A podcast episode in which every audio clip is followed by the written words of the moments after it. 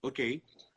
Και είχαμε μείνει στο ότι όλη αυτή η διαδικασία κράτησε ουσιαστικά ένα χρόνο, που ήμουνα πιο πολύ μέσα στο νοσοκομείο παρά έξω, με 12 ε, συνολικά χημειοθεραπείες, 5 νομίζω χειρουργία και ουσιαστικά ήταν η πιο δύσκολη χρονιά μου ε, που μπορούσα να ζήσω σε μια τόσο τρυφερή ηλικία, ας το πούμε. Αλλά απλώς ε... στην πρώτη φάση σου είχαν βάλει ένα, νέο, ένα μόσχευμα ουσιαστικά έτσι και έπρεπε να απορροφηθεί. Είδα αυτή ναι, πρώτη ναι, ναι. φάση. Έτσι. Ουσιαστικά ήμουν καλά. Είχα ξεπεράσει τον καρκίνο, είχα βγει νικητής την πρώτη φορά από τον καρκίνο. Έκανα μετά το χειρουργείο που έβαλα το, το, το πρόστιμο ουσιαστικά μέσα στο πόδι μου.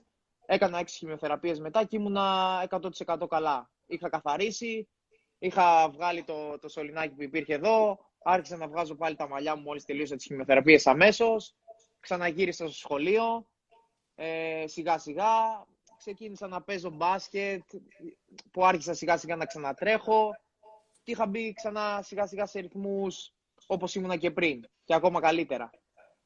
Και περίπου ένα χρόνο μετά, εφόσον, ε, αφού είχα, όπως είπαμε, πάει σχολείο, ξαναγυρίσει στις παρέες μου σε όλα, ε, εκεί που πήγα να κάνω ένα επανέλεγχο ουσιαστικά, που έκανα κάθε τρεις μήνες, που εξέταζα τα σημεία τα οποία ήταν ο όγκος και τους πνεύμονές μου, γιατί ο καρκίνος σε οστιοσαρκώματα πολύ πιθανά κάνει μεταστάσεις στον πνεύμονα.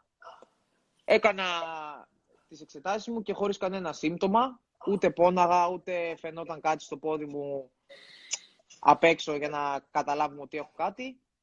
Οι γιατροί βρήκανε στην ακτινογραφία που έκανα ουσιαστικά στο μυρό μου μια σκιά.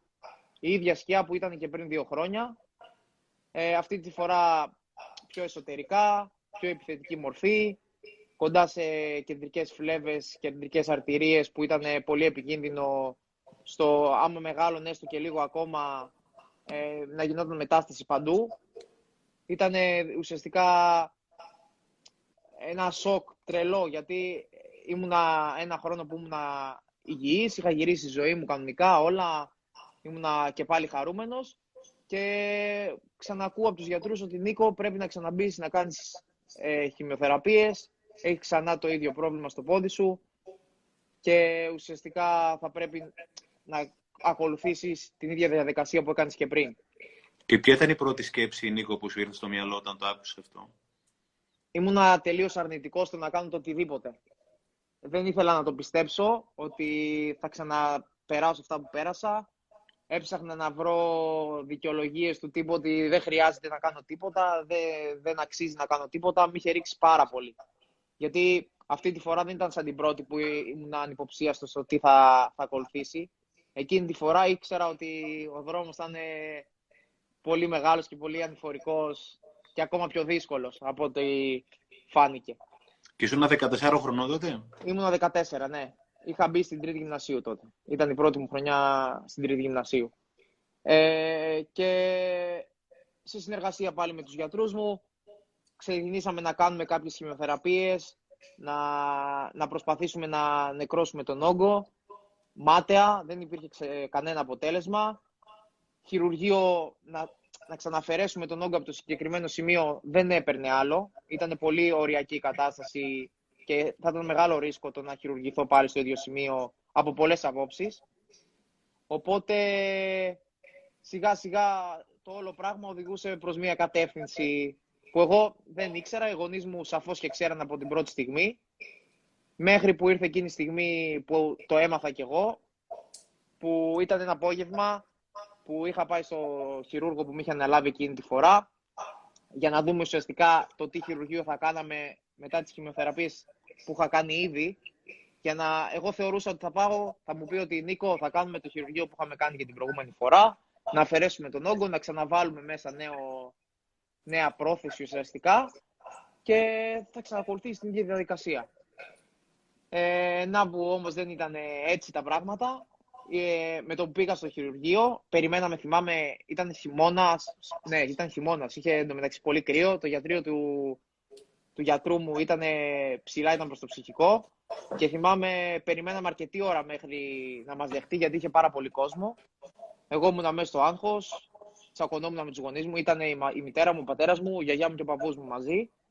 Ε, θυμάμαι είχαμε πάει και σε ένα καφέ, τους έβριζα εγώ γιατί είχα τέτοια νεύρα που δεν ήξερα το τι θα ακολουθήσει, τι θα μου πει ο γιατρός και ήμουν γενικά πολύ αναστατωμένος. Και φτάνει η στιγμή που μας φωνάζει ο γιατρός. Μπαίνω μέσα εγώ, η μητέρα μου και ο πατέρας μου. Και το πρώτο πράγμα που μου λέει ο γιατρός, χωρίς να μου πει τίποτα άλλο, είναι ότι Νίκο, το μόνο που μπορούμε να κάνουμε και θα κάνουμε τη Δευτέρα είναι να ακροτηριαστεί το πόδι σου από το ισχύο. Έτσι, στεγνά μου το είπε. Δεν μου είπε τίποτα άλλο. Πάω μέσα, μου λέει Νίκο, η μόνη λύση που μπορούμε να κάνουμε, μου το έδειξε κιόλας, είναι να γίνει ακροτηριασμός στο πόδι σου. Για να σωθείς και να μπορέσεις να, να ζήσεις την υπόλοιπη ζωή σου υγιής. Σοκ εγώ εκείνη τη στιγμή. Αρνητικός. Δεν έβαλα τα κλάματα. Ε, για κάποιο λόγο δεν, ήμουνα, δεν με πήρε. Από κάτω με πήρε, αλλά δεν, δεν ήθελα να δείξω ότι με έχει επηρεάσει τόσο. Ήμουν full αρνητικό στο γιατρό. Του έλεγα γιατρέ, αποκλείεται να το κάνω, να το κάνω αυτό το πράγμα. Δεν θα χάσω εγώ το πόδι μου για κανένα λόγο. Θα κάνω και άλλες χημειοθεραπείε αν χρειαστεί. Θα κάνω παραπάνω χημειοθεραπείε αν χρειαστεί. Θα κάνω χειρουργία αν χρειαστεί παραπάνω για να σώσω το πόδι. Δεν υπήρχε περίπτωση, του λέω, να, να κάνω εγώ το χειρουργείο αυτό. Δεν υπάρχει περίπτωση. Ό,τι και να λέτε και οι γονείς μου, οι γονείς μου δεν μιλάγανε εκείνη τη στιγμή. Μου μίλαγε ο γιατρός έτσι ψυχρά. Ότι αυτό θα κάνουμε, θες δεν θες. Του λέω δεν υπάρχει περίπτωση και σηκώθηκα και έφυγα. Βγήκα από το γιατρείο, βγήκαν οι γονείς μου. Και... Πες μου κάτι με το που στο ναι. ανακοίνωσε αυτό, Νικόλα, ότι αυτή είναι η μόνη λύση. Τι είναι το πρώτο πράγμα που ήρθε στο μυαλό σου; Το πρώτο πράγμα που ήρθε στο ότι μου λέει ψέματα. Ότι δεν, δεν, δεν, δεν γίνεται αυτό σε μένα. Δεν το πίστευα. Ήμουνα αρνητικός στο όλο θέμα. Το πρώτο πράγμα που μου ήρθε στο μυαλό και του είπα είναι ότι γιατρέ, εγώ δεν θα το κάνω αυτό και θα κάνω και άλλες χημειοθεραπείε. Θέλω να κάνω και άλλες χημειοθεραπείες για να το σώσω το πόδι. Ήμουν αυτό. Ήταν, το πρώτο μου σκέψης ήταν ότι είναι ψέμα αυτό. Δεν, δεν το ζω. Δηλαδή ήταν ένας εφιάλτης. Ότι κοιμόμουν. Και δεν γινόταν αυτό σε μένα. Και γύρισα σπίτι. Κλείστηκα στο δωμάτιό μου ένα βράδυ. Έβαλα τα κλάματα. Πολύ. Τι μέρα, τι μέρα ήταν, θυμάσαι τι μέρα ήταν; Πρέπει να ήταν Σάββατο. Ήταν και Δευτέρα Σάββατο... θα γινόταν, στο ανακοίνωσε ότι Δευτέρα σε 48 ώρες θα γινόταν η επέμβαση. Ναι, μου είπε ότι τη Δευτέρα πρέπει να μπούμε για, για κροτηριασμό. Ότι δεν γίνεται αλλιώς. Ε, πρέπει να μπούμε όσο πιο γρήγορα γίνεται για κροτηριασμό. Να φύγει αυτό που πάνω σου. Γιατί ήταν επικίνδυνο, έπαιζε και η ζωή μου μετά. Γιατί όσο περισσότερο έμεινε αυτό μέσα μου, τόσο πιο μεγάλο ήταν ο κίνδυνος στο να υπάρξει κάποια μετάσταση σε άλλο σημείο του σώματος. Και γύρισα στο, στο σπίτι μου, έβαλα τα κλάματα, δεν μίλησα σε κανέναν για ένα βράδυ. Έκατσα, σκέφτηκα ε, και δεν ξέρω πώς, πού και γιατί βρήκα αυτή τη δύναμη, να το πω, αυτή τη, την ψυχολογία, να ξυπνήσω το άλλο πρωί, να κάτσω με τους γονείς μου, την οικογένειά μου, να μιλήσουμε και να πούμε ότι εφόσον είναι η μόνη λύση θα πρέπει να το κάνουμε για να συνεχίσουμε να είμαστε όλοι μαζί, να ζήσω, να ζήσω βασικά. Τώρα το πώς θα ζούσα δεν έχει σημασία, απλά να ζήσω, να υπάρχω. Οπότε ξύμισα το επόμενο πρωί και ήταν πραγματικά μια συζήτηση που κάναμε και το πώς το πήρα και ένιωθα την επόμενη μέρα ήταν 100% διαφορετικό από αυτό που ζούσα τη, την προηγούμενη ακριβώς μέρα με τον γιατρό. Πήρα τον γιατρό μου τηλέφωνο και του λέω γιατρέ κλείσει το χειρουργείο να το κάνουμε να τελειώνουμε. Ήτανε... Για την επόμενη μέρα τώρα μιλάμε, έτσι. Κυριακή τον πήρες και του έδωσες το και για τη Δευτέρα. Ναι, ήταν μετά από, μετά από δύο μέρες, ναι. Και μέσα σε ένα Σαββατοκύριακο ουσιαστικά ε, γίνανε όλα. Σημαντικό ρόλο σε όλο αυτό το πώς το πήρα έπαιξε η πρωτοβουλία που είχε η μητέρα μου να καλέσει κάποια παιδιά ε, τα οποία είχαν ακροτηριασμούς παρόμοιους σαν και εμένα από παρόμοια πράγματα και κάποια παιδιά είναι και εδώ μέσα που είχαν έρθει και με είχαν δει όπως ο Γιάννης ο Πελίδης που είναι μέσα και τον αγαπώ πολύ, είναι αδερφός μου. Ε, είχε έρθει και αυτός και άλλα παιδιά τα οποία όταν τους είδα πραγματικά ένιωσα, πήρα μια τέτοια δύναμη που δεν υπήρχε αυτό το πράγμα. Γιατί είδα ότι, ok, okay, θα χάσω το πόδι μου, αλλά θα μπορέσω ουσιαστικά να ζήσω πάλι τη ζωή μου. Να κάνω πράγματα. Είδα δηλαδή το Γιάννη, το συγκεκριμένο που είναι και μέσα και τον βλέπω, ο οποίος έχει διπλό ακροτηριασμό. Του λείπει το, το ένα πόδι από το γόνατο και κάτω και το άλλο πόδι από το γόνατο και πάνω. και έκανε τα πάντα. Έκανε τα πάντα. Τον είχα δει να κάνει γυμναστική, να κάνει το ένα, να περπατάει, να τρέχει, να κάνει το ένα, να κάνει το άλλο και ήταν, πιστεύω, καθοριστικό αυτή η πρωτοβουλία που είχαν έρθει εκείνα τα παιδιά σπίτι και στο νοσοκομείο και τις πρώτες μέρες μετά τον ακροτηριασμό που πραγματικά... Άρα οι γονείς ουσιαστικά πήραν την πρωτοβουλία να σου φέρουν σπίτι κάποιους ανθρώπους που πέρασαν από τη διαδικασία αυτή που θα περνούσε και εσύ και όχι μόνο επιβίωσαν, αλλά ήταν, είχαν και, και, και ζωή, έτσι. Ε, είναι ναι, άνθρωποι που κάνουν τα πάντα. Είναι, μόλις τους είδα να μπαίνουν μέσα με τα τεχνητά μέλη στο σπίτι, το κάνω εικόνα δηλαδή, που άνοιξε η πόρτα και τους είδα, γιατί εγώ είχα ακόμα το πόδι μου, δεν είναι ότι το είχα χάσει, και είδα για πρώτη φορά στη ζωή μου ανθρώπους με τεχνητά μέλη να μπαίνουν και να περπατάνε κανονικά, φυσιολογικά και να έχουν ένα χαμόγελο μέχρι τα αυτιά και να μου μιλάνε, να μου κάνουν πλάκα, να μου δείχνουν το ένα, να τους ρωτάω, να μου δείχνουν το άλλο. Εντάξει, ήταν. Πιάστηκα αμέσως από αυτό. Αμέσως. Και ήταν πολλά παιδιά που είχαν έρθει και τους είδα και στο νοσοκομείο. Ήταν τα πρώτα άτομα που είδα μόλις ξύνησα μετά τον ακροτηριασμό. Ήταν πραγματικά πολύ σημαντικό για μένα αυτό. Πάρα πολύ σημαντικό. Και η Μαρία από τον κύριο Άγγελο Χρονόπουλο που είναι υπεύθυνη ουσιαστικά με τα τεχνητά μέλη που είχε έρθει και εκείνη, ήταν συνέχεια δίπλα μας και στη μητέρα μου. Ήταν συνέχεια εκεί, συνέχεια εκεί. Και πριν τον ακροτηριασμό και μετά τον ακροτηριασμό. Δηλαδή, όλους αυτούς θεωρώ η οικογένειά μου και τους χρωστάω πολλά που βρίσκομαι αυτή τη στιγμή και έχω κάνει αυτά που έχω κάνει. Νίκο, πες μου κάτι και το χειρουργείο έγινε τελικά Δευτέρα, Τρίτη, ποια έγινε, ποια μέρα έγινε; Έγινε, νομίζω, πήγε λίγες μέρες πιο κάτω. Εγώ ήθελα να γίνει το μεταξύ όσο πιο γρήγορα γινόταν. Δεν κρατιώσουν δηλαδή. Δεν όχι, είχα, είχα μπει σε τέτοια ψυχολογία. Να μπω να τελειώνω, να ξεμπερδεύουμε. Ναι, να, να ξεμπερδεύεις για να αρχίσεις το καινούριο κομμάτι της ζωής, το καινούριο κεφάλαιο. Ναι, ακριβώς, ακριβώς. Ήταν πραγματικά. Το θυμάμαι, θυμάμαι χαρακτηριστικά την ημέρα που μπήκα για τον ακροτηριασμό. Ε, να, να είμαι μέσα με τη μητέρα μου και θυμάμαι εκείνο το βράδυ και μείνει ο παππούς μου μαζί μου, η γιαγιά μου και η μητέρα μου, ναι. Και θυμάμαι να, να είμαστε πριν τον ακροτηριασμό και να μπαίνω για το τελευταίο μου μπάνιο ουσιαστικά. Να μου λέει ο παππούς μου συνέχεια, έλα πάμε να κάνεις ένα μπάνιο, να είσαι καθαρός για αύριο. Θα είναι το τελευταίο σου μπάνιο, μου έλεγε με δύο πόδια. Και με κορόιδευε για αυτό το πράγμα. Και μου λέει, έλα μπες τώρα, μετά θα κάνεις με ένα πόδι μπάνιο. Είναι το τελευταίο σου μπάνιο, ευχαριστήστε. Κάναμε πλάκα, δηλαδή μια μέρα πριν τον ακροτηριασμό, για να μπούμε να τελειώνουμε, να τελειώνουμε. Ο παππούς σου δεν είναι που είναι ο ήρωάς σου που μου είχες πει που τα έχετε πολύ καλή σχέση με τον παππούς σου; Ο παππούς μου είναι παππούς μου, είναι φίλος μου, είναι κολλητός μου, είναι αδερφός μου, είναι τα πάντα. Είχαμε περάσει ε, απίστευτες στιγμές. Όλη τη διαδικασία αυτή την είχαμε περάσει μαζί. Μαζί, όλοι μαζί την είχαμε περάσει. Γι' αυτό είμαστε κάτι παραπάνω από σχέση και με τη μητέρα μου και με τον πατέρα μου και με τη γιαγιά μου. Είμαστε πάρα πολύ δεμένοι. Με τα αδέρφια μου, εννοείται. Και πες λίγο για την ημέρα που πήγατε, αν, συγγνώμη για το κοπή, ναι. θα ήθελα λίγο, αν μπορείς και αν θέλεις, να μας αφηγηθείς τη μέρα που πήγατε με το αυτοκίνητο, προφανώς στο νοσοκομείο, ποιοι πήγατε, πώς ήταν η ατμόσφαιρα, πώς το έζησε αυτό το ναι. πράγμα. Ήταν, επειδή μπήκα την προηγούμενη μέρα, το, έπρεπε να μπω μια μέρα πριν τον ακροτηριασμό, το κλίμα μας, μόλις μπήκα στο νοσοκομείο, θυμάμαι είχα πάρει και να φάω και κάτι χοντό, κάτι τέτοια ενώ οι γιατροί μου είχαν πει να φάω ελαφριά, να, φάω, να πιω λίγο νεράκι μόνο και τέτοια. Του λέω δεν υπάρχει περίπτωση. Εγώ είχα φάει σαν το τελευταίο γεύμα της ζωής μου. Ό,τι, ό,τι σαβούρα υπήρχε την είχα φάει εκείνη τη, τη βραδιά.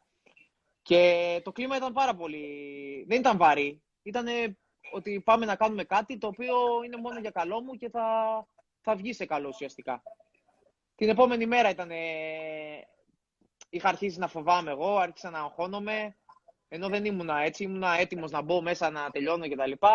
Όταν ήρθε η στιγμή το πρωί και ήρθαν να με πάρουν από το δωμάτιο για να πάω στο χειρουργείο, που έβγαλα τα ρούχα, έβαλα τις ρόμπες, τις χειρουργικές και ουσιαστικά ήμουν έτοιμος να πάω, τότε άρχισα και, και πραγματικά τα, άρχισα να τα κάνω πάνω μου. Άρχισα να φοβάμαι πάρα πολύ εκείνη τη στιγμή. Ε, θυμάμαι χαρακτηριστικά κάποιες σκηνές τις οποίες περίμενα μέσα στο... πριν μπω στο χειρουργείο, περίμενα και μου μιλάγανε, ήταν εκεί πέρα δίπλα η μητέρα μου. Μου μιλάγανε, εγώ πρέπει να ήμουν σε άλλο κόσμο. Δεν, δεν, είχα χαθεί στις σκέψεις μου, πραγματικά. Θυμάμαι συγκεκριμένα όταν ε, με μεταφέραν από το κρεβάτι του τραυματιοφορέα που με είχε φέρει στο κρεβάτι που θα γινόταν το χειρουργείο, ε, που ήταν όλα τόσο ψυχρά, δεν ξέρω αν ήταν όντως τόσο ψυχρά, τα ένιωθα όλα τόσο τόσο παγωμένα εκεί μέσα, λες και πήγαινα να, πραγματικά να με, να με σφάξουν. Δεν, δεν υπήρχε αυτό. Είχα φοβηθεί τόσο πολύ. Γιατί ήταν όλα, όλα τόσο παγωμένα, τόσο... Έτσι όλο το κλίμα ήταν πραγματικά σαν να βλέπεις ταινία που πάνε μέσα για ετοιμοθάνατος, ας πούμε. Τέτοια φάση. Ήταν τρομακτικά πολύ. Και εκείνη που με πιάσανε εμένα τα κλάματα πριν κοιμηθώ, που πραγματικά εκεί είχα τα όλα. Είχα σοκαριστεί γιατί δεν ήξερα πώς θα ξυπνήσω, τι θα ξυπνήσω, αν θα ξυπνήσω, πώς θα ξυπνήσω. Και θυμάμαι την τραυματιοφορία που ήταν από πάνω μου, που πραγματικά μου φερόταν λες και είμαι παιδί της, που μου είχε πιάσει το χέρι και μου έλεγε «Νικόλα μου τώρα θα κοιμηθείς ε, και θα ξυπνήσεις ουσιαστικά υγιής και όλα θα πάνε καλά, να μην αγχώνεσαι κτλ». Και εγώ προσπαθούσα να μην κοιμηθώ, κράταγα τα μάτια μου έτσι ανοιχτά, δεν ήθελα να κοιμηθώ βασικά, γιατί φοβόμουν πάρα πολύ, πάρα πολύ. Ε, και θυμάμαι, θυμάμαι να κλείνω τα μάτια μου ε, και να βλέπω όλους τους γιατρούς από πάνω. Και να μου λένε τώρα, Νικόλα, θα κοιμηθείς. Άσε, ηρέμησε, ηρέμησε, ηρέμησε, παπ. Θυμάμαι ότι κοιμήθηκα εκείνη τη στιγμή. Και φτάνει η στιγμή που ξυπνάω. πόσες, ώρες, πόσες ώρες κράτησε η επέμβαση, Νικόλα; Ήταν σίγουρα, μέχρι να ξυπνήσω, να γυρίσω στο δωμάτιο, ήταν σίγουρα 6-7 ώρες ήταν σίγουρα. Το χειρουργείο πήγε πάρα πολύ καλά και μόλις ε, τα, άνοιξα τα μάτια μου, ε, το πρώτο πράγμα που ρώτησα τη μητέρα μου, που ήταν αυτή από πάνω και η Μαρία με τα, από τα πρόσθετα μέλη, το πρώτο πράγμα που είπα είναι ότι σώσαμε το πόδι. Γιατί το ένιωθα τόσο βαρύ το σημείο εκεί.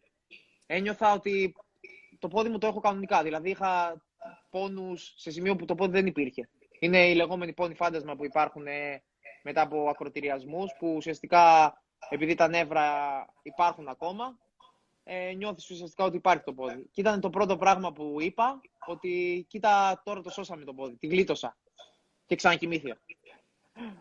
Και σηκώθηκα μετά. Ε, τις πρώτες δύο μέρες ήμουνα με τα φάρμακα, γιατί μου βάζανε πολύ, πολλά ηρεμιστικά για να μην πονάω και τα λοιπά, ήμουνα λίγο όλο κοιμόμουν, ξύπναγα, ξανακοιμόμουν, δεν είχα πολύ αίσθηση. Και μετά από δύο μέρες που ουσιαστικά είχα συνέλθει και είδα ότι μου λείπει το πόδι, ήταν πολύ περίεργο το συνέστημα. Γιατί από τη μία έλεγα ότι ok, όλα πήγαν καλά, όλα τελειώσανε, τώρα ξεκινάμε μια νέα ζωή και μια νέα αρχή. Από την άλλη ήξερα ότι έχασα το πόδι μου και είχα και αυτό το άγχος το τι θα κάνω από εδώ και πέρα. Αλλά όπως είπα, είχα ανθρώπους δίπλα μου από την πρώτη στιγμή που έπαιξε καθοριστικό ρόλο. Είδα, τα παιδιά ερχόντουσαν από τη δεύτερη μέρα του χειρουργείου με το που επιτρέψαν οι γιατροί να έρχονται. Ερχόντουσαν παιδιά με τα τεχνητά μέλη, καθόντουσαν μαζί μου, μιλάγαμε και μου δίνανε ουσιαστικά πάρα πολύ δύναμη. Είχα του, τους φίλους μου, τους κολλητούς μου, που και αυτοί παρακολουθούν, Ηλία, Σπύρο, Διονύση, Μάνο, όλους, Αντρέα, Πάνο, που είναι εδώ, που ήταν εκεί πέρα όταν, όποτε τους χρειαζόμουν, ήξερα ότι θα είναι εκεί. Δεν ήθελα να με βλέπουν σε αυτή την κατάσταση, όπως δεν ήθελα και τα αδέρφια μου να με βλέπουν σε αυτή την κατάσταση.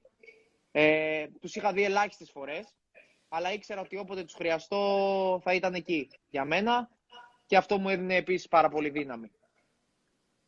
Και σιγά σιγά, αφού έμεινα στο χειρουργείο, έμεινα στο νοσοκομείο περίπου 10 μέρες, όπου ξεκίνησα σιγά σιγά να προσπαθώ να σηκώνομαι, να μάθω να ισορροπώ με το ένα πόδι, γιατί είναι τελείως διαφορετικό ε, να σηκώνεις ουσιαστικά. Πώς ήταν η πρώτη φορά, Νικόλα, να ρωτήσω. Συγγνώμη, πώς ήταν η πρώτη φορά ναι. που πάτησες σε ένα πόδι; Ήταν τρελό. Δεν, δεν μπορούσα να σταθώ βασικά. Με το που πήγα να σηκωθώ, πήγα να πέσω με κρατάγανε γιατί δεν είχα αίσθηση το, από το βάρος μου, το πώς πρέπει να, να στέκομαι. Ήταν ε, κάτι καινούριο, είναι βασικά σαν να ξαναγεννήθηκα. Όπως ήμουνα μπέμπης και προσπάθησα την πρώτη φορά να σηκωθώ, να περπατήσω και έπεφτα, ε, κάπως έτσι ήταν και τώρα, αλλά τώρα ήμουν 15. ήμουνα μεγάλος και το είχα πάθει αυτό. Και έκανα συνέχεια φυσικοθεραπείες, να μάθω ουσιαστικά να, να στέκομαι στα πόδια, στα πόδια μου, στο πόδι μου, τα πόδια μου και να ήθελα δεν μπορούσα. Ε, να στέκομαι έτσι στο πόδι, να αρχίζω να, να κάνω κάποια πράγματα μόνος μου, να παίρνω τις πατερίτσες, να μπορώ να πηγαίνω στην τουαλέτα μόνος μου, να σηκώνομαι, να ψηλοπερπατάω, γιατί είχα πάρει και πάρα πολλά κιλά.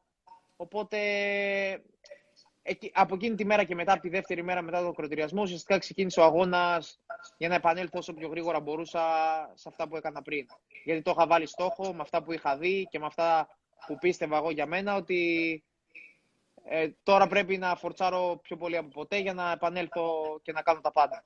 Άρα είχες, ας πούμε, μια ανυπομονησία και μια προσμονή για το επόμενο στάδιο που θα μπορείς να κάνεις αυτό που θες να κάνεις, έτσι; Πάρα πολύ, ναι. Από τη στιγμή που έγινε ο κροτηριασμός, βιαζόμουν υπερβολικά πάρα πολύ. Δηλαδή, πίεζα τους γιατρούς μου για τα πάντα. Να μου κόψουν τα ράματα, να μου βγάλουν κάτι σωληνάκια που είχα για τα αίματα, να με αφήσουν να σηκωθώ, να με αφήσουν να φύγω από το νοσοκομείο, να με αφήσουν να πάω στο κέντρο με τα πρόσθετα μέλη.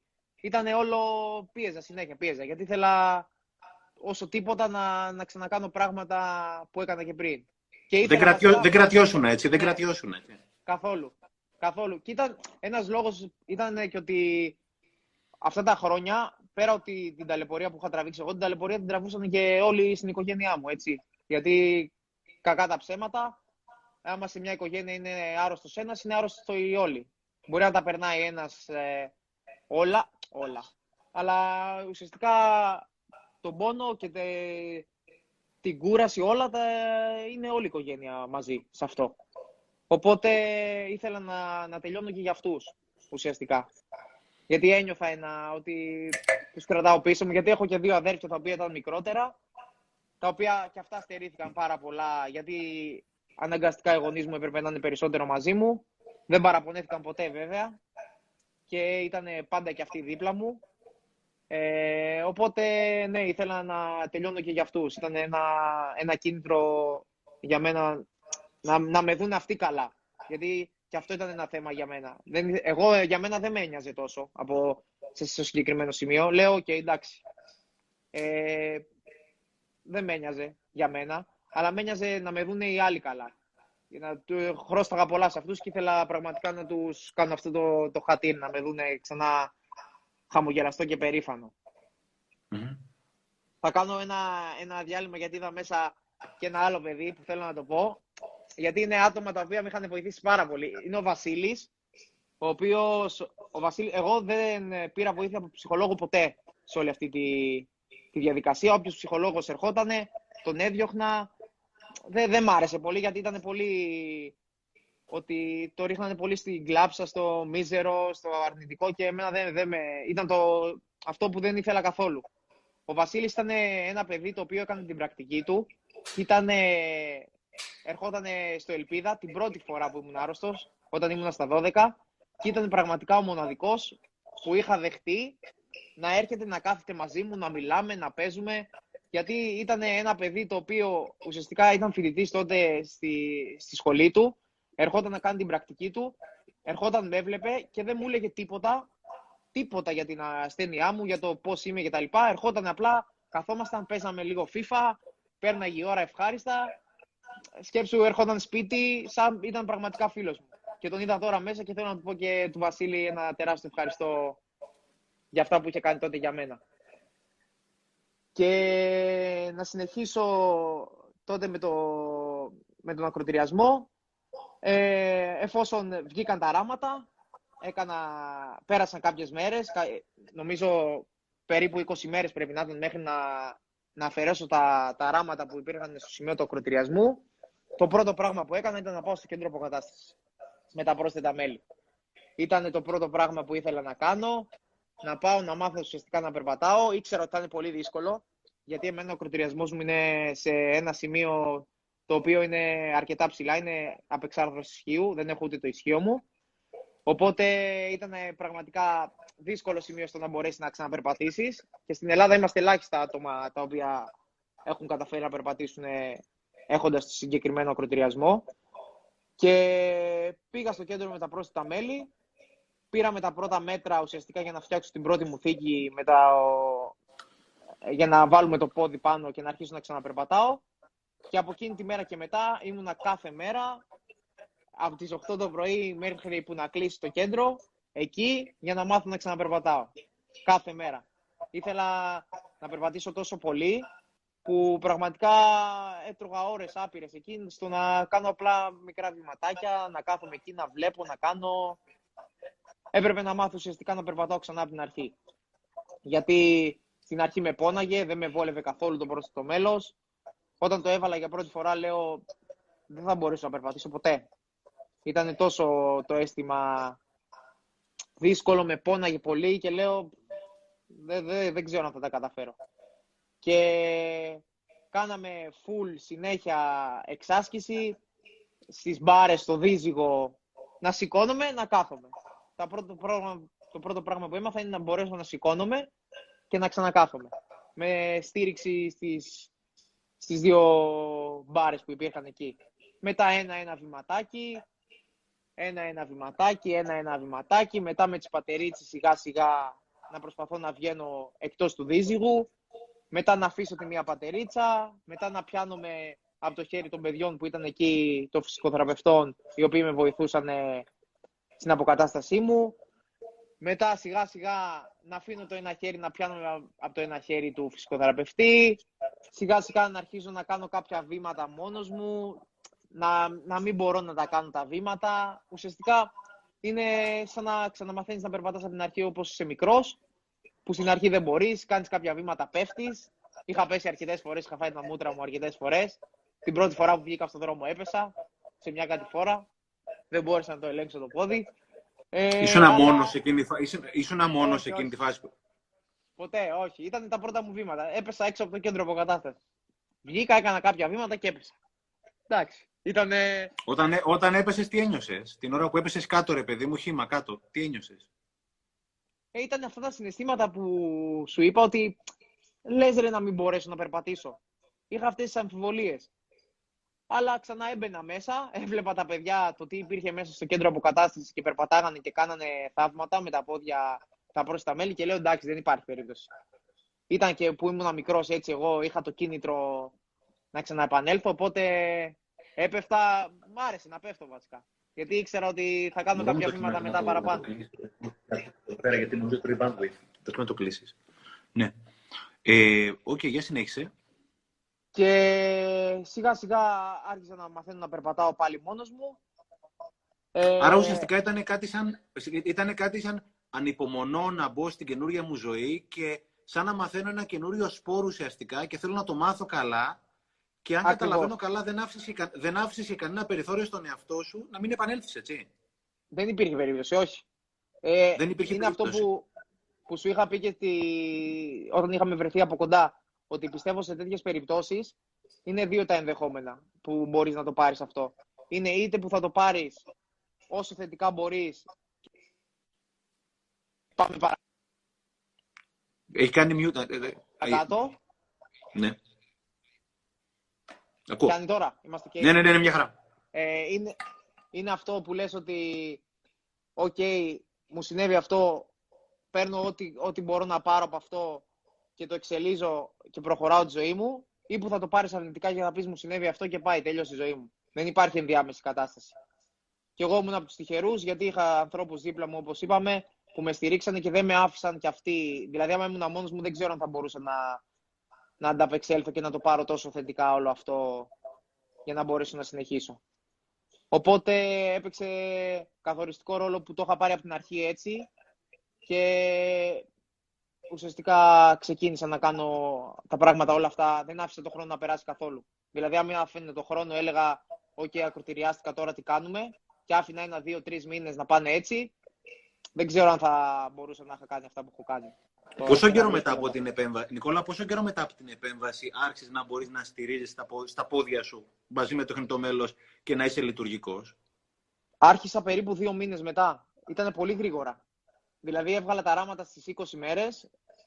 Σε 1,5 μήνα είχα καταφέρει ουσιαστικά να περπατάω σιγά σιγά. Και κάθε μέρα, που, κάθε μέρα που έκανες κάτι παραπάνω, πώς ένιωθες; Τρομερά. Δηλαδή μπορεί για μένα το να σηκωνόμουν και να έκανα, να μπορούσα να πάω με το πρόσθετο μέλος από το κρεβάτι μου στην κουζίνα, μπορεί να ήταν για μένα λες και πήρα όπως πήρε η Εθνική το Euro το 2004, τέτοια φάση. Θα να έκανα κάτι τρο, τρομερό. Και επειδή ήταν τέτοια η κατάσταση η οποία, ξέρεις, ε, ό,τι μικρό κι αν έκανες, ήταν πραγματικά, σε ενθουσίαζε. Ότι κοίτα μπορώ να κάνω κι αυτό, κοίτα μπορώ να κάνω και αυτό, κοίτα μπορώ να κάνω κι αυτό. Συγχρόνως εντωμεταξύ όταν ε, μάθαινα να περπατάω, είχα ξεκινήσει και τον αθλητισμό. Είχα ξεκινήσει με, να κάνω κάποια κολύμβηση. Για πες μας λίγο γι' αυτό. Για πες. Και σε αυτό πάλι η μητέρα. Άρα ουσιαστικά, συγγνώμη, το κομμάτι του αθλητισμού ήταν και αυτό για σένα διαπραγμάτευτο. Ναι, δεν υπήρχε περίπτωση. Και ο αθλητισμός είναι αυτός βασικά που, που ήταν το πρώτο στήριγμά μου και ήταν το πρώτο κίνητρό μου, από τα πρώτα κίνητρά μου βασικά, στο να ξαναγίνω καλά και να μου δίνει κίνητρο ο αθλητισμός. Και με τον αθλητισμό ξεκίνησα πάλι χάρη στη μητέρα μου, που είχε φέρει πάλι την περίοδο πριν τον ακροτηριασμό ένα προπονητή, που μπορεί να είναι και αυτός μέσα και του χρωστάω πολλά, του Άρη του Μαυρόπουλου, ο οποίος ε, με είχε στηρίξει πάρα πολύ στην αρχή. Ε, αυτός είναι ουσιαστικά που με έβαλε στο χώρο του αθλητισμού. Με ξεκίνησε τότε που δεν, ήμουν ένας χοντρούλης ε, που είχα χάσει το πόδι μου πρόσφατα, δεν, δεν μπορούσα να κάνω ούτε να σταθώ στο πόδι μου ουσιαστικά. Με έβαλε στην πισίνα, να μάθω να κολυμπάω, να χάσω κάποια κιλά, να ξαναρχίσω να παίρνω λίγο τα πάνω μου από φυσική κατάσταση και τέτοια. Και πραγματικά του οφείλω και του Άρη πάρα πολλά γιατί έπαιξε καθοριστικό ρόλο και ο αθλητισμός. Νικόλα, παράλληλα πήγε, πήγαινε σχολείο, έτσι, παράλληλα. Σχολείο δεν ήθελα να πάω, μέχρι να μάθω να περπατάω. Να πάω ξανά με τα δύο, με τα δύο μου πόδια και να έχω βγάλει μαλλιά. Τα, τα μαλλιά ήταν μεγάλο θέμα για μένα. Δηλαδή, και στην πρώτη, στην πρώτη φορά, όταν ήμουν στα 12, ε, ήμουνα όλη μέρα με ένα σκουφί που το σκουφί αυτό το έχουμε εδώ ακόμα. Το έχει φυλάξει η μητέρα μου. Με κάποια μαλλιά που μου πέφτανε τότε τα έκανα έτσι και φεύγανε full. Ε, δεν, δεν, δεν με είχαν δει, θεωρώ ποτέ ούτε οι γονείς μου ούτε τα αδέρφια μου χωρίς μαλλιά. Φόραγα το σκουφί, το έβγαζα μόνο όταν κοιμόμουν το βράδυ. Που ήμουν μόνος μου, που έκλεινα την πόρτα στο δωμάτιο και ήμουν μόνος μου. Πες μου πώς ήταν λίγο η πρώτη μέρα που πήγες στο σχολείο με το τεχνητό μέλος. Ήταν πραγματικά ήμουνα και ενθουσιασμένος και είχα full άγχος. Είναι, μου θύμισε συναισθήματα όπως πήγαμε πρώτη φορά στην πρώτη δημοτικού που δεν ήξερες τι, τι, θα, τι σε περιμένει εκεί πέρα. Απ' τη μία ήμουν full ενθουσιασμένος που θα ξαναπάω σχολείο, θα δω τους συμμαθητές μου.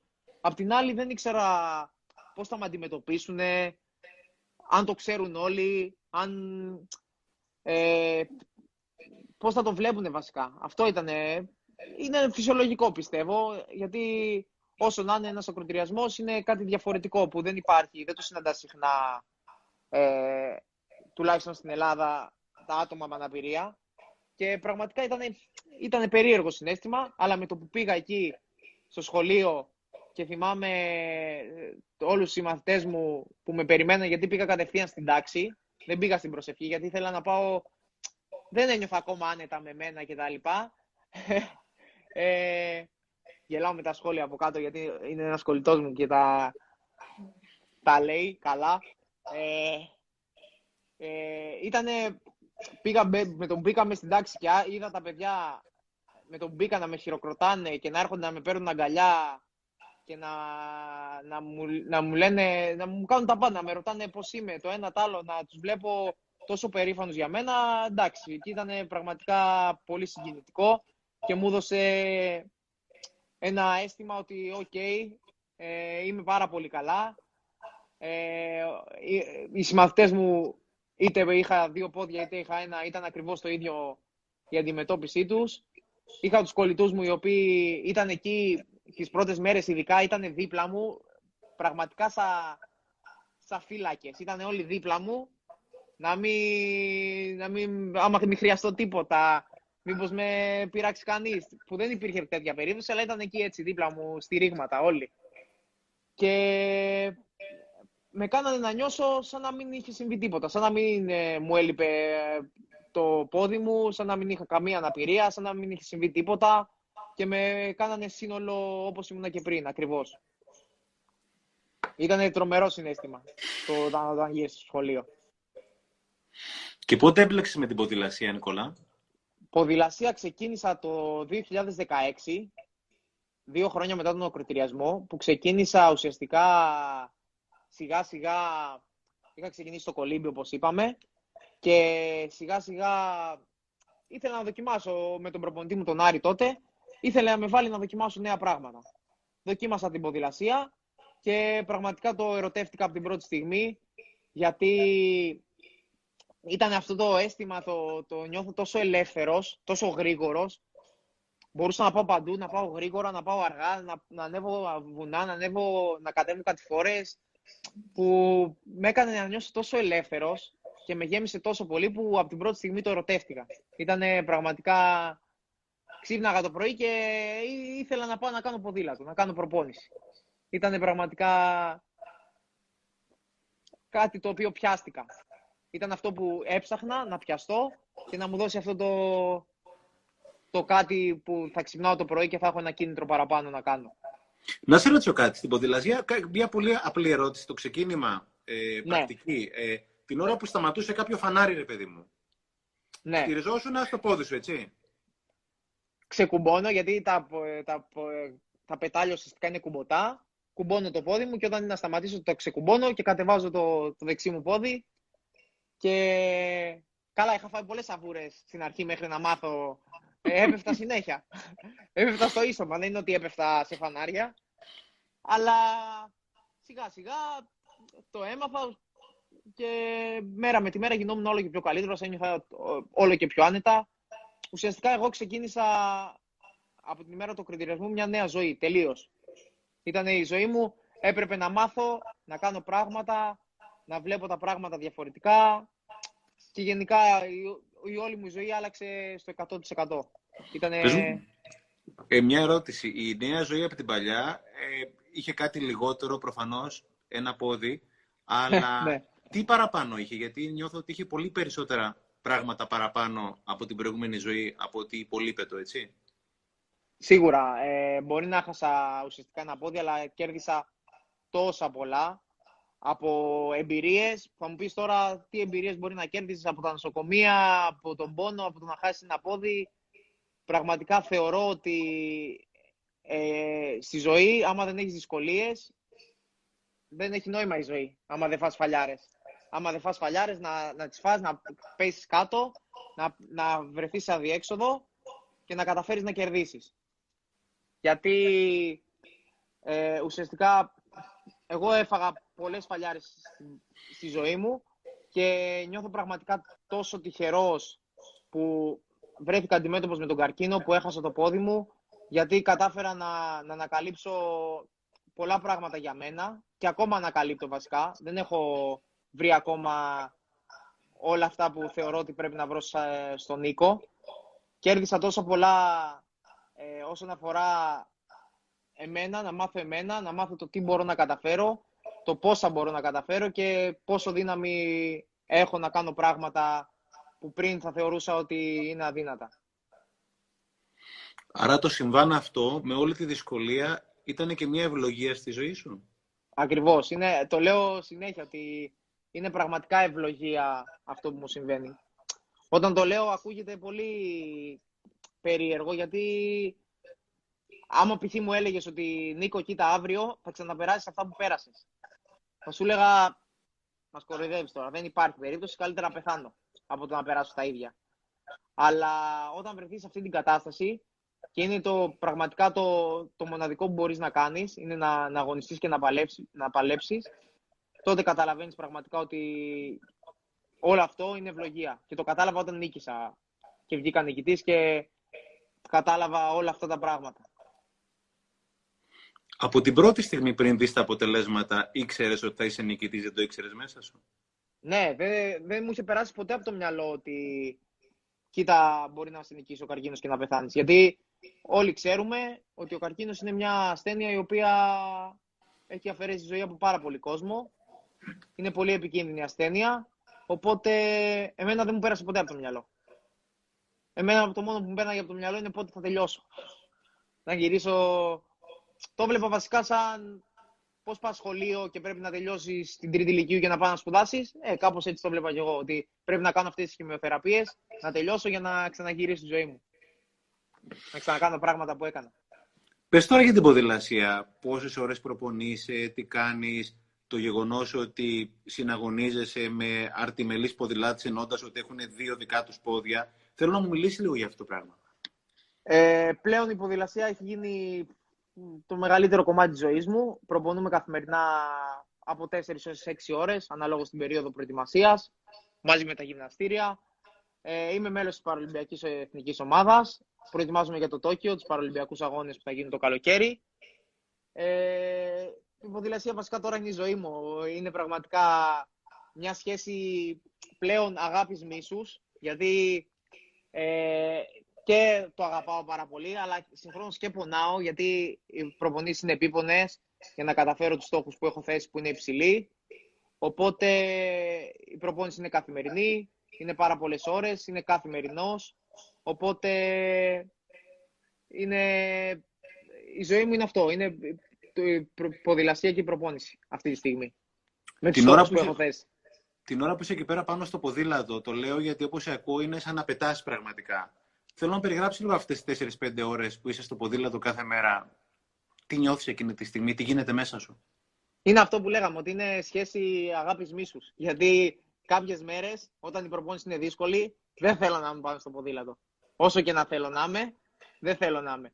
Αλλά όποτε έχω προβλήματα ή όποτε με προβληματίζει κάτι στο μυαλό μου, γιατί και εγώ έχω προβλήματα. Δηλαδή, πολλοί κόσμος θεωρεί ότι επειδή ξεπέρασα όλα αυτά, ότι εγώ είμαι, δεν με επηρεάζει τίποτα, δεν με προβληματίζει τίποτα, που δεν ισχύει αυτό. Είναι όπως όλοι οι άνθρωποι, έχω και εγώ τις κακές μου μέρες, τις δύσκολες μου μέρες, οπότε όποτε έχω αυτές τις δύσκολες μέρες και ανεβαίνω στο ποδήλατο, πραγματικά τα ξεχνάω όλα και μόλις τελειώνω την προπόνηση είμαι και πάλι ο Νίκος που θέλω να είμαι πάντα. Έτσι χαρούμενος, δυνατός, αποφασιστικός. Όταν καμιά φορά ο Νίκος δεν είναι αυτός που θέλεις να είναι πάντα, ρε παιδί μου, και είναι λίγο στις μαύρες του, στις στραβέ του, στις ανάποδές του, στεναχωρημένος κτλ. Ποια είναι η σχέση σου με αυτόν τον Νίκο, όταν ο Νίκος δεν είναι στα χάη του; Προσπαθώ να, το, να του θυμίσω αυτά που έχω περάσει και να νιώθω πραγματικά ευλογημένος για αυτά που έχω τώρα. Γιατί πραγματικά όταν είμαι στις μαύρες μου και στις κακές μου μέρες, σκέφτομαι ότι δεν υπάρχει λόγος, ό,τι και να μου έχει συμβεί, να είμαι σε αυτή την ψυχολογία και σε αυτό, σε αυτό το mood. Γιατί έχω περάσει αυτά που έχω περάσει. Μπορούσα αυτή τη στιγμή να μην ήμουν εδώ. Μπορούσα ναι, να μην υπάρχω βασικά, να μην ζω. Οπότε και μόνο και μόνο που είμαι εδώ και κάνω αυτά που κάνω, όσο δύσκολα κι αν είναι, όσο εύκολα κι αν είναι, πρέπει να νιώθω ευλογημένος για που είμαι εδώ. Γιατί θα μπο... το ενδεχόμενο να μην ήμουν εδώ ήταν πάρα πολύ ψηλό, οπότε σκέφτομαι αυτό κατευθείαν και επανέρχομαι όσο πιο γρήγορα γίνεται. Νομίζω, Νίκο, οι πιο ευλογημένοι είμαστε εμείς που είμαστε δίπλα σου, είμαστε κοντά σου αυτή τη στιγμή. Θέλω να διαβάσω κάτι από το. Είχες κάποια στιγμή μια ανάρτηση για τον μικρό Γιάννη. Ναι, ναι, ναι. θα ήθελα λίγο να διαβάσω αυτό το οποίο έγραψε κάποια στιγμή. Θα δείξω εδώ πέρα τη φωτογραφία. Είναι μια συγκλονιστική φωτογραφία. Είναι από το, από το Instagram του Νικού, μαζί με τον μικρό Γιάννη. Και θέλω να διαβάσω το κειμενάκι εδώ πέρα, γιατί είναι κάτι συγκλονιστικό. Θέλω να το, το διαβάζω για λογαριασμό σου, Νίκο, έτσι. Ναι, ναι, ναι.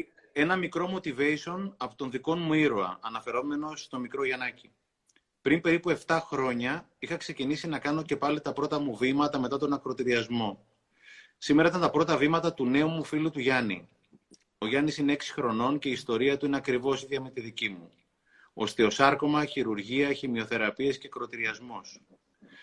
Η δύναμή του, το χαμόγελό του, η όρεξή του για τη ζωή και για να ξαναπερπατήσει είναι τεράστια. Πριν από 7 χρόνια, λοιπόν, εγώ στα πρώτα μου βήματα είχα δίπλα μου παιδιά που με έκανα να ξανασταθώ στα πόδια μου κυριολεκτικά και μεταφορικά. Και έχει τα ονόματα. Έχοντας βρεθεί και εγώ στη θέση αυτή και ξέροντας πόσο δύσκολο αλλά και σημαντικό είναι να έχεις δίπλα σου άτομα που έχουν περάσει από την ίδια κατάσταση, ήρθε η σειρά μου να βοηθήσω όσο μπορώ τον Γιάννη μας να ξανακάνει ακριβώς αυτά που έκανε, αν και είμαι σίγουρος θα κάνει ακόμα περισσότερα. Γιάννη, είσαι πλέον ο δικός μου ήρωας. Σε ευχαριστώ για όλα αυτά που μαθαίνω από σένα. Τα καλύτερα έρχονται, η ζωή είναι δική σου και όλα αυτά, χάρης, όχι και όλα αυτά, χωρίς τον Άγγελο Χρονόπουλο και τη Μαρία ε, Νικολάου, προφανώς δεν ήταν εφικτά. Ξαναδείχνω τη φωτογραφία του μικρού Γιάννη. Και δείχνω το συγκλονιστικό βίντεο που ακολουθεί. Ε, το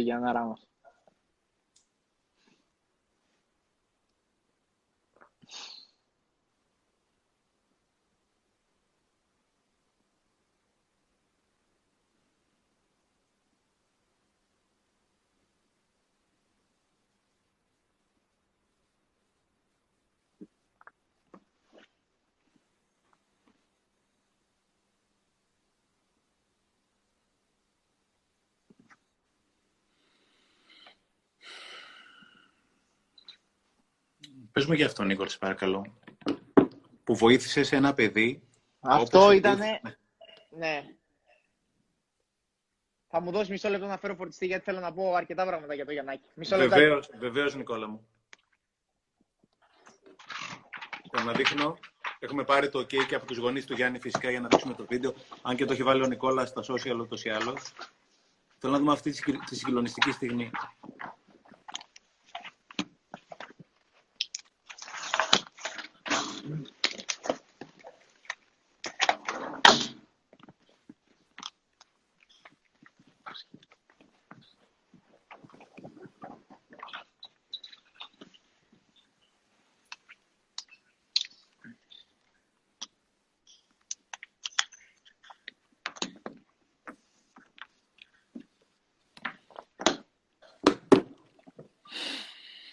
Έτοιμος. Έγινε, Νικόλα. Θα ήθελα να μου μιλήσει λίγο για τον μικρό Γιάννη και αυτό το οποίο έγινε με τον μικρό Γιάννη και πώς. Θέλω να το ναι. αφήσω εσύ ένα τελείω. Δεν θέλω να ρωτήσω τίποτα. Θέλω να πεις εσύ. Λοιπόν, ήταν πραγματικά ε, το καλύτερο συνέστημα που έχω νιώσει ποτέ στη ζωή μου. Όσο ε, θυμάμαι να έχω ένα τηλέφωνο από τη μητέρα του Γιάννη, την Νικόλ, που είναι και αυτή μέσα και μας βλέπει τώρα. Και θυμάμαι να με παίρνει να μου λέει ότι έχουμε ένα μικρό γιο, το Γιάννη, ο οποίος είναι 6 χρονών, έχει αστιοσάρκωμα, έχει ακριβώς την ίδια ιστορία με σένα. Ε, εγώ είχα μια ενημέρωση από την θεία του Γιάννη, την του νομίζω, ε, για το συμβάν και θυμάμαι να με παίρνει η μητέρα του και να με ρωτάει αν θα μπορούσα να πάω να δω το Γιάννη στο νοσοκομείο μια μέρα πριν γίνει ο κροτηριασμός του. Ε, πραγματικά δεν, δεν το σκέφτηκα καν. Ήταν το παραμικρό που μπορούσα, το λιγότερο που μπορούσα να κάνω, να πάω να δω εγώ το μικρό το Γιαννάκη, γιατί είχα βρεθεί κι εγώ στη θέση του, ήξερα ακριβώς πώς είναι. Μας βλέπει και ο Γιαννάκης τώρα. Γιαννάκη, χίλια συγχαρητήρια. Χίλια συγχαρητήρια. Χίλια συγχαρητήρια. Είσαι ο νικητής των νικητών, αλλά συγγνώμη, συνέχισε Νικόλα. Είναι ε, και θυμάμαι να με ρωτάει αν θα μπορούσα να πάω να τον δω μια μέρα πριν τον ακροτηριασμό του. Εγώ είχα αγχωθεί πάρα πολύ γιατί ήξερα ότι θα πάω να δω ένα παιδί το οποίο θα πάει να, την επόμενη μέρα θα ακροτηριαστεί. Ήξερα πώς θα νιώθει, αλλά στη συγκεκριμένη περίπτωση μιλάμε για ένα παιδί 6 χρονών. Ε, η ηλικία είναι υπερβολικά μικρή για να μπορέσει να αντιληφθεί το τι θα του συμβεί από εδώ και πέρα και το το πώς θα πρέπει να το, να το πάρει όλο αυτό. Με το που μπαίνω στο, στο δωμάτιο του Γιάννη και βλέπω τον Γιάννη έτσι και αυτός χωρίς μαλάκια, έτοιμος να, με το ποδαράκι του να το έχει ακόμα και να είναι έτοιμος την επόμενη μέρα να μπει για τον ακροτηριασμό. Πήγα εκεί, τον είδα, καθίσαμε, μιλήσαμε, ντρεπότανε πάρα πολύ. Ε, με είδε και σιγά σιγά άρχισε να με ρωτάει πράγματα που πραγματικά ε, δεν περίμενα να ακούσω. Με ρώταγε για το αν θα μπορέσω να ξαναοδηγήσω μηχανή, αν θα ξαναμπορέσω να περπατήσω. Ερχόταν, έπιανε το πόδι να με ρωτήσει αν πονάω, αν το ένα, αν το άλλο. Ήταν πραγματικά τόσο... Ε, είχα πραγματικά συγκινηθεί πάρα πολύ, πάρα πολύ. Γιατί ήξερα το τι θα, θα αντιμετωπίσει ο Γιάννης, αλλά ήξερα και επίσης το πόσο μικρός ηλικία είναι και το, το πόσο δύσκολο είναι να καταλάβει όλα αυτά θεωρώ ότι σημαντικό ρόλο ε, βοήθησε πιο πολύ τους γονείς του, γιατί σε μια τέτοια περίπτωση θεωρώ ότι πιο δύσκολο είναι για τους γονείς, γιατί αυτοί ουσιαστικά θα πρέπει να τραβήξουν το όλο θέμα για, το, για τη στήριξη του μικρού, όπως και εγώ είχα τους γονείς μου τότε. Ε, και ήταν πραγματικά να δώσω και εγώ στους γονείς, να καταλάβουν ότι αυτό που θα συμβεί στο Γιάννη γίνεται για καλό του ότι θα χάσει το πόδι του, αλλά θα κερδίσει ουσιαστικά τη ζωή του και ότι θα μπορεί να κάνει τα πάντα. Άμα θέλει, θα βρει τρόπο να κάνει τα πάντα. Γιατί, οκ, η αναπηρία σε κρατάει σε κάποια πράγματα πίσω, αλλά άμα θες να κάνεις κάποια πράγματα, μπορείς να τα κάνεις, θα βρεις τον τρόπο να τα κάνεις με τον δικό σου τρόπο, λίγο διαφορετικό, λίγο ξεχωριστό, αλλά θα βρεις να τα κάνεις. Και ο μικρός ο Γιαννάκης ήταν τόσο, τόσο σίγουρος και τόσο έτοιμος για αυτό που πήγαινε να κάνει, που δεν φοβήθηκα σε καμία στιγμή ότι θα, ήταν, θα, θα τον κρατούσε ο κροτηριασμός πίσω. Και μετά από λίγο καιρό ήρθε η στιγμή αυτή που έδειξες και στο βίντεο που πήγα να τον δω όταν, έβαλε, όταν ε, έκανε τα πρώτα του βήματα με το πρόσθετο μέλος. Έτσι ήμουνα κι εγώ ακριβώς, λίγο πιο μεγάλος και λίγο πιο χοντρός, πολύ πιο χοντρός βασικά από το Γιαννάκη.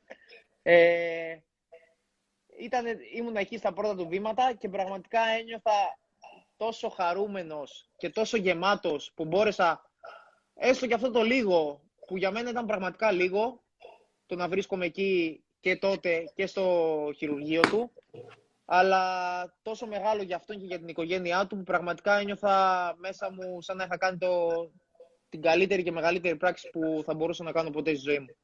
Γιατί ήξερα πώς είναι ε, να έχεις κάποιον να σου δείξει και να, να πιαστεί από πάνω σου ότι μπορεί να κάνει πράγματα από προσωπική μου εμπειρία και ήταν πραγματικά το λιγότερο που μπορούσα να κάνω για το μάγκα μας, το Γιάννη. Και από εδώ και πέρα τον ε, βλέπω, τον επειδή τον παρακολουθώ, έχει αρχίσει και περπατάει και μόνος του, σύντομα θα τρέχει, θα οδηγάει και, και τη μηχανή που θέλει, θα κάνει πολλά πραγματάκια. Πολύ περισσότερα από ό,τι κάνω εγώ. Είμαι σίγουρος. Ήταν, είδα μέσα και την ε, μανούλα του Γιάννη πριν από λίγο, την Νικόλ, που είπε ότι ο Γιάννης είναι μέσα. Γιάννη, από ό,τι έχει καταλάβει, είσαι ο ήρωάς μας. Είσαι ο τεράστιος Όλο. Και κάποια στιγμή πραγματικά θα ήθελα πολύ και εγώ να τον γνωρίσω το Γιάννη και αν θέλουν οι γονείς του να πούνε κάποια πράγματα παραπάνω, φυσικά. Ε, Νικόλα, πες μου κάτι. Πώς είναι το συνέστημα τώρα, εκεί πέρα που ήταν αυτοί οι άνθρωποι που σε βοήθησαν όταν ήρθε η δική σου δύσκολη ώρα να βρεις τον καινούριο σου εαυτό, εσύ πλέον στη σκηταλοδρομία αυτή να βοηθάς κάποια άλλα παιδιά να βρουν το δικό τους εαυτό και να είσαι στη θέση αυτών που σε βοήθησαν και να βοηθάς εσύ πλέον παιδιά να βρουν τη νέα τους ζωή και το νέο τους στον εαυτό. Είναι πραγματικά, θεωρώ ότι είναι καθήκον μου, σε εισαγωγικά. Όπως, γιατί όπως είπα, ξέρω πόσο σημαντικό είναι και πιστεύω γενικά, είτε είναι αυτό στη συγκεκριμένη περίπτωση, είτε γενικά, ότι δεν υπάρχει πιο ωραίο πράγμα από το να βοηθάς και να δίνεις. Να, να, ό,τι έχεις να δίνεις. Είτε αυτό είναι ψυχολογική στήριξη, είτε είναι χρηματική, είτε είναι οτιδήποτε. οτιδήποτε. Δεν υπάρχει πιο ωραίο συνέστημα από το να προσφέρεις σε κάποιον που το έχει πραγματικά ανάγκη. Οπότε για μένα είναι κάτι που με γεμίζει και θα το ξανακάνω και θα το κάνω συνέχεια όποτε χρειάζεται γιατί για μένα δεν είναι τίποτα να πάω να μιλήσω ή να με δει ένα παιδί το οποίο βρίσκεται σε παρόμοια κατάσταση με μένα, αλλά γι' αυτό είναι πολύ παραπάνω πράγματα. Είναι πραγματικά κάτι που μπορεί να του αλλάξει τη ζωή. Γιατί το πιστεύω πάρα πολύ ότι εγώ, όπως είπα, άμα δεν είχα δει αυτά τα παιδιά τότε σε μένα στο νοσοκομείο, με τα πρόσθετα μέλη και στο σπίτι μου, δεν ξέρω αν θα μπορούσα να έχω αυτή την ψυχολογία και αυτό το, το mindset αυτή τη στιγμή να μιλάω έτσι και να έχω κάνει αυτά που έχω κάνει. Και την ώρα, που είδες, την ώρα που είδες τα πρώτα βηματάκια του Γιάννη ξανά, της νέας του ζωής, της νέας του υπέροχης ζωής, σου θύμισαν, ήταν σαν να ξαναπερπατούσες και εσύ Νίκο μαζί του; Ήταν, μου πέρασε οι στιγμές έτσι όπως ήμουν εγώ, ακριβώς. Ήμουν, ε, έκανα εικόνα τον εαυτό μου στο Γιάννη. Ήταν πραγματικά εντυπωσιακό το, το συνέστημα εκείνη τη στιγμή. Γιατί όντως ένιωσα σαν να ήμουν εγώ στη θέση του Γιάννη. Γιατί ακριβώς την ίδια περίπτωση είχα περάσει κι εγώ. Έχουμε περάσει τα ίδια, έχουμε κάνει τις ίδιες χημειοθεραπείε, τα ίδια χειρουργία, έχουμε ξανακάνει τις ίδιες χημειοθεραπείε. Έχουμε περάσει και οι δύο μετά που ξέχασα να το αναφέρω. Έχω κάνει και μια υποτροπή στον πνεύμονα. Είχα υποτροπιάσει και στον πνεύμονα μετά τον ακροτηριασμό. Πέντε μήνες μετά τον ακροτηριασμό. Που το αφαίρεσα και δεν χρειάστηκε χημειοθεραπείε. Τα αφαίρεσα με ένα χειρουργείο και ήμουν OK. Το ίδιο περνάει και ο Γιαννάκης και είμαι σίγουρος ότι του μένουν λίγες χημειοθεραπείες ακόμα για να βγει και αυτός νικητής. Που είναι νικητής, αλλά εντάξει, να βγει και επίσημα και με τη βούλα που λένε. Ε, είχα μιλήσει με τη Μανούλα σου νωρίτερα και της είχα ζητήσει να της πω μια καλησπέρα. Μπορούμε να της μια... Θέλει η μαμά σου είναι να πει εδώ, Είναι εδώ, Το ξέρω ότι είναι εκεί και θα ήθελα... Ακούει από μέσα. Να έρθει εδώ πέρα η Μαρία να της πω μια καλησπέρα αν θέλει φυσικά. Θα έρθει, θα έρθει. Είναι πραγματικά, δεν της το λέω, δεν της μιλάω για καλά, αλλά την αγαπάω πολύ και της χρωστάω πολλά. Και ας μην, μην της το λέω συχνά. Καλώς την Αγία σου Μαρία. Δώσε τα ακουστικάκια. Ακόμα να δούμε.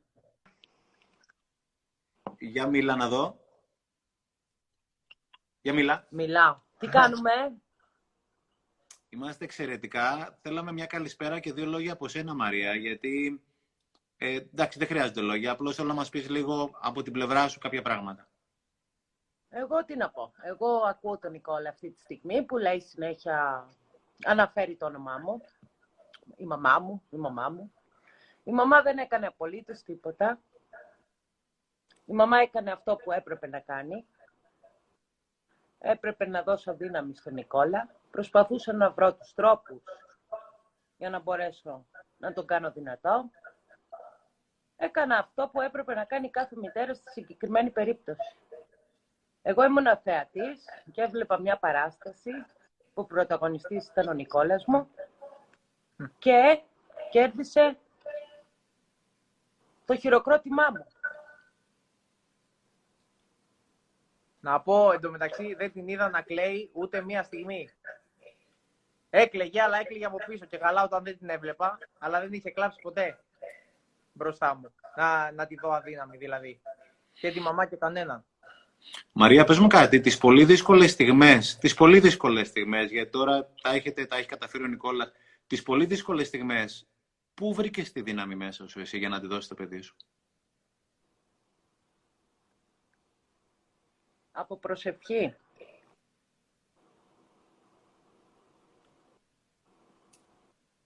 Μπορεί σε άλλους να μην αρέσει η λέξη αυτή. Εγώ όμως τη δύναμη, τη δύναμή μου τη βρήκα διαμέσου της προσευχής. Και ο Κύριος ήταν δίπλα μου, σε μένα και στο παιδί μου. Και είμαστε εδώ, χαρούμενοι και κυνηγώντας τη ζωή. Όχι κυνηγώντας τη ζωή, απολαμβάνοντας τη ζωή. Και κάνοντας πράγματα που γουστάρουμε. Συγγνώμη για την Πες μου κάτι, πόσο περήφανη είσαι για το λεβέντι σου και για τους λεβέντες σου, αλλά προκειμένου τώρα για τον Νικόλα. Πόσο περήφανη είσαι για το αγόρι σου; Ε, είμαι περήφανη και για τα τρία μου τα παιδιά, γιατί και οι άλλοι δύο, παρόλο που ήταν μικροί. Ακριβώς, ναι. Ε, θα αναφερθώ σε κάτι που μου είχε κάνει τρομερή εντύπωση και μου δώσανε δύναμη τα μικρά μου. Ε, όταν ε, ο, πρωτού το μάθει ο Νικόλας, είχα μιλήσει στα αδέλφια του. Και τους είχα εξηγήσει ότι, παιδιά, είμαστε σε μια δύσκολη θέση. Ο αδελφός σου, δυστυχώς, θα πρέπει να ακροτηριαστεί, παρόλο που ήταν μικρά. Θα πρέπει να του κόψουμε το ποδαράκι για να μπορέσει να είναι μαζί μας. Και θυμάμαι χαρακτηριστικά που ο μεσαίος μου, ο Βαγγελάκης, γύρισε και μου είπε ότι «Μαμά, ε, εμείς θέλουμε τον αδελφό μας. Δεν μας ενδιαφέρει αν θα έχει ένα πόδι, κανένα πόδι, καθόλου χέρια. Εμείς τον θέλουμε εδώ δίπλα μας και, έτσι, και να είναι όπως να είναι». Αυτό μου δώσε τρομερή δύναμη. Γιατί έπρεπε να υποστηρίξω, εκτός από τον Νικόλα, έπρεπε να υποστηρίξουμε και τους άλλους δύο. Δύσκολο έργο. Αλλά τα καταφέραμε. Τώρα πώς νιώθεις που έχεις δίπλα σου, πέρα από τα αγόρια στο Βαγγέλης, ο, ο τρίτος πώς λέγεται, ο Βαγγέλης και ο άλλος είναι; Ο Γιώργος. Ο Γιώργος. Ok. Okay. Τώρα, ο Νικόλας, ρε παιδί μου, τον παρακολουθεί όλη η Ελλάδα και περιμένουμε με το καλό, είμαι σίγουρος, θα περάσει στο Τόκιο, στους Παρολυμπιακούς. Πώς νιώθεις τώρα αυτή τη στιγμή δίπλα στο παιδί σου; Είμαι πολύ περήφανη, πάρα πολύ περήφανη. Από την πρώτη στιγμή που ο Νικόλας πέρασε αυτή τη δοκιμασία, ήταν πάρα πολύ δύσκολη. Τα λιοντάρι όμως, γιατί στο ζώδιο είναι λέον και τα λιοντάρια είναι...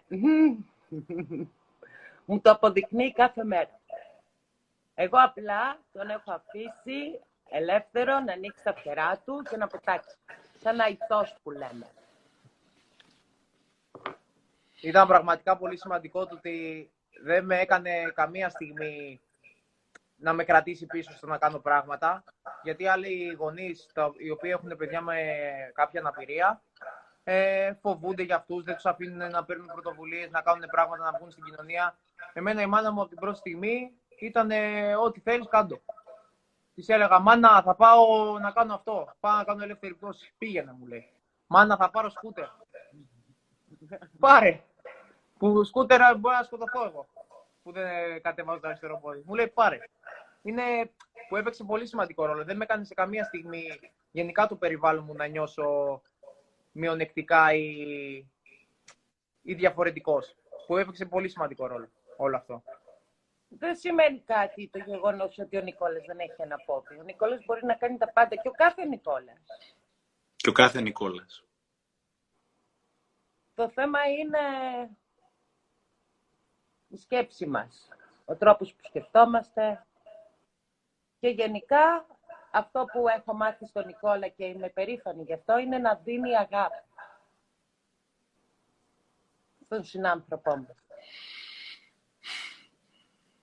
Μαρία, και εσύ και ο σύζυγός σου είστε παράδειγμα για όλους εμάς που είμαστε γονείς. Είστε τα ζωντανό μας παραδείγματα, να ξέρεις. Έτσι πρέπει να είναι όλοι οι γονείς.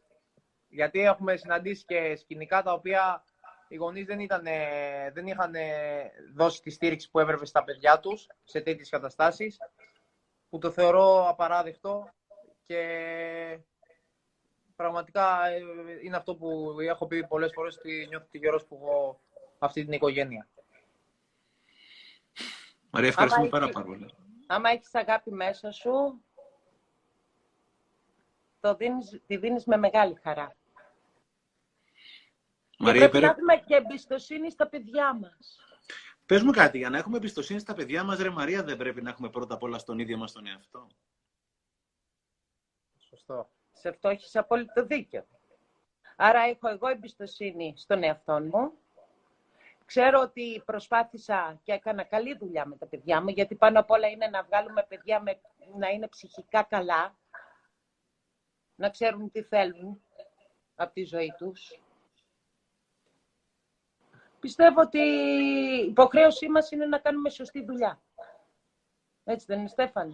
Και νομίζω και εσύ και ο σύζυγός την κάνετε εξαιρετικά, έτσι. Όταν αποφασίζουμε να γίνουμε γονείς, θεωρώ ότι είμαστε υποχρεωμένοι να είμαστε εκεί δίπλα στα παιδιά μας. Ευχαριστούμε πολύ, πολύ, πολύ, Μαρία. Και εγώ θα έρθω να σου φέρω υπογεγραμμένο αυτό που σου έχω υποσχεθεί. Το βιβλίο.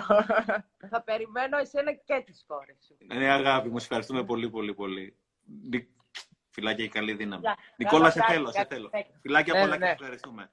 Υποκλεινόμαστε, εντάξει, και στη μαμά σου και, σε όλη, και σε όλη την οικογένεια και στη σχέση που έχετε μεταξύ σας και σε αυτό που είπε ο μικρός σου αδερφός ο Βαγγέλης και σε όλο αυτό.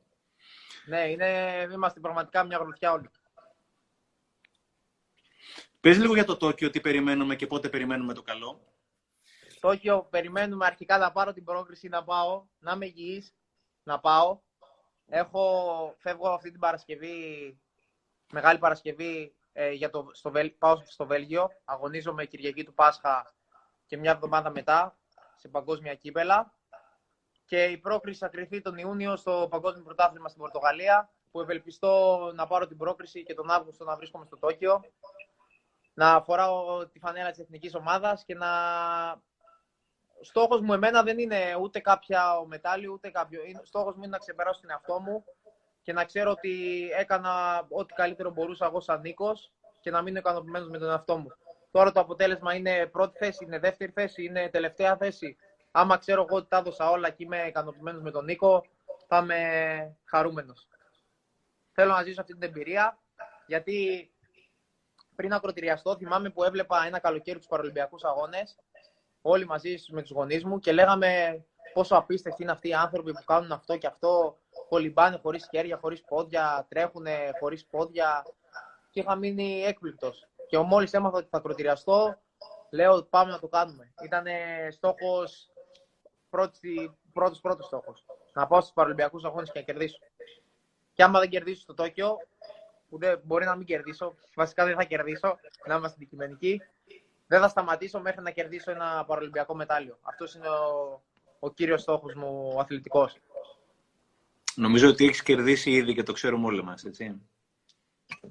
Εντάξει, ε, για μένα δεν έχω κερδίσει τίποτα ακόμα. Είναι αυτό που λέω ότι για τον κόσμο πραγματικά μπορεί να έχω καταφέρει πάρα πολλά. Που κι εγώ άμα τα σκεφτώ κάποιες φορές ε, θα πω, ok, okay, εντάξει, μπράβο Νίκο, έχεις καταφέρει πολλά. Αλλά θεωρώ ότι ο καθένας που θα βρεθεί στη δικιά μου θέση κάποια στιγμή της ζωής του ή σε κάποια δύσκολη θέση και καταφέρει να κερδίσει, γιατί όταν βρεθεί σε μια τέτοια κατάσταση, το μόνο που μπορείς να κάνεις είναι να φανείς δυνατός. είναι αυτό που σε τέτοιες καταστάσεις βρίσκεις πραγματικά το, τη δύναμη μέσα σου και το τι μπορείς να καταφέρεις. Οπότε θεωρώ ότι ο καθένας που θα ήταν στη θέση μου θα κάνει το ίδιο. Θα, θα ξεπέρναγε αυτό που ξεπέρασα κι εγώ. Θα δεχόταν αυτό που δέχτηκα κι εγώ και θα συνέχιζε τη ζωή του όπως τη συνέχισα κι εγώ. Έτσι πιστεύω. Οπότε ε, δεν έχω κάτι κάτι. Θέλω τη σημερινή συζήτηση να την κλείσεις εσύ φυσικά. Εγώ απλώς θέλω να σου πω και θέλω να δώσω ένα μήνυμα στην παρέα που είμαστε όλοι μαζί. Τι θα ήθελε να μοιραστείς, κλείνοντας. Εγώ, αγόρι μου γλυκό, θέλω να σου πω ότι είμαστε πάρα πάρα πολύ περήφανοι και τυχεροί όσοι είμαστε κοντά σου. Μπορεί να μην είμαστε αυτή τη στιγμή από κοντά, αλλά ψυχικά είμαστε κοντά. Είσαι ένα τεράστιο παράδειγμα για όλους μας, για μας και για τα παιδιά μας και για την ίδια τη ζωή. Και θέλω να σε ευχαριστήσουμε που με κάθε τρόπο και εσύ και η μητέρα σου και η οικογένειά σου, αλλά προκειμένου εσύ, μας εμπνέεις πολύ πολύ βαθιά μέσα μας. Και θα ήθελα να το κλείσει παρακαλώ εσύ αυτό, λέγοντας ό,τι θέλεις να πεις. Εγώ θα ήθελα να πω γενικά σε όλο τον κόσμο ε, κάποια πράγματα που έτσι με προβληματίζουν και θέλω να περάσω αυτό το μήνυμα ουσιαστικά και αυτό προσπαθώ πλέον και μέσω των social media και μέσω των, κοινών, των γνωστών μου να τους περνάω αυτό το μήνυμα ότι ε, η αναπηρία δεν είναι κάτι το οποίο ε, σε κάνει ξεχωριστό, σε κάνει διαφορετικό, σε κάνει να έχεις λιγότερα δικαιώματα και λιγότερες ανάγκες στη ζωή σου. Ε, το να έχεις ένα πόδι, το να μην έχεις κανένα, το να περπατάς, το να μην βλέπεις, είναι ακριβώς το ίδιο με το να είσαι αρτιμελής. Δηλαδή τα ίδια δικαιώματα που έχω εγώ για ζωή, ε, πρέπει να έχει και ένα άτομο με αναπηρία και ένα άτομο που είναι αρτιμελής. Ε, θεωρώ ότι στην Ελλάδα είμαστε αρκετά πίσω σε αυτό και η αντιμετώπιση που πρέπει να έχουν τα άτομα με αναπηρία πρέπει να είναι ακριβώς ίδια με τους αρτιμελείς. Και αυτό είναι το σημαντικότερο που θέλω να περάσω στον κόσμο, ότι κάνουμε τα ίδια ακριβώς που κάνουν οι αρτιμελείς αθλητές, έχουμε τις ίδιες ανάγκες, τα ίδια θέλω, τα ίδια πιστεύω, γενικά. Θέλω να, να υπάρχει μια ισότητα μεταξύ ατόμων με αναπηρία και αρτιμελών ανθρώπων, που υπάρχει ένας διαχωρισμός στην Ελλάδα. Και σαφώς ότι να, να υπάρχει πίστη στον εαυτό, να έχει πίστη ο καθένας στον εαυτό του. Γιατί σίγουρα θα βρεθούν στιγμές που θα τα βλέπουμε όλα μαύρα, θα βλέπουμε μπροστά μας ότι υπάρχει ένα βουνό που δεν μπορείς να το ανέβεις και να, να το περάσεις και να το κερδίσεις. Αλλά πραγματικά η ανθρώπινη ψυχή και η ανθρώπινη δύναμη είναι κάτι που το ανακαλύπτεις πραγματικά μέσα από δύσκολες στιγμές. Οπότε θεωρώ ότι όλοι πρέπει να πιστεύουμε στον εαυτό μας ότι μπορούμε να καταφέρουμε τα πάντα, γιατί μπορούμε να τα καταφέρουμε τα πάντα και είναι αποδεδειγμένο από πάρα πολλά. Δεν βάζω τον εαυτό μου μέσα, γιατί και εγώ, εγώ παίρνω παραδείγματα από άλλους ανθρώπους οι οποίοι έχουν καταφέρει ε, πολύ παραπάνω πράγματα από αυτά που έχω καταφέρει εγώ. Οπότε θεωρώ ότι δεν υπάρχουν όρια στην ανθρώπινη δύναμη και θέλω ο καθένας από εσάς που μας βλέπει τώρα να πιστεύει στον εαυτό του ότι μπορεί να κάνει τα πάντα. Νικόλα, και ένα, θα ήθελα και ένα μήνυμα, γιατί είμαστε αρκετοί εδώ πέρα μέσα που είμαστε γονείς και έχουμε παιδιά. Και θα ήθελα ναι. προς εμάς που είμαστε γονείς να μας δώσει μια συμβουλή, ένα μήνυμα, κάτι ρε παιδί μου, μια παρένεση. Όποια και να είναι αυτή. Εγώ, επειδή είμαι σε, στη θέση ενός παιδιού το οποίο έχει μια αναπηρία και επειδή έχω δει και σκηνικά, όπως είπα, οι οποίοι, τα οποία η αντιμετώπιση των γονιών προς τα παιδιά με αναπηρία δεν είναι αυτή που πρέπει να είναι. Θα ήθελα να δώσω μια συμβουλή στους γονείς στο να μην προστα... υπερπροστατεύουν τα παιδιά τους, να μην ε, τα κρατάνε πίσω επειδή φοβούνται μήπως χτυπήσουν, μήπως ε, πληγωθούν, μήπως να αφήσουν τα παιδιά τους να φάνε σφαλιάρες από τη ζωή, γιατί έτσι θα γίνουν καλύτεροι και πιο δυνατοί. Να μην... και να, να τα στηρίζουν σε ό,τι και αν κάνουν. Είτε, είτε το θεωρούν λάθος αυτό που πάνε να κάνει το παιδί τους, είτε όχι. Είτε είναι, πρέπει να είναι πάντα μαζί τους. Πάντα, ό,τι απόφαση και πάρει, είτε είναι 10 χρονών, είτε είναι 12, είτε είναι 15, είτε είναι 18, είτε είναι 40.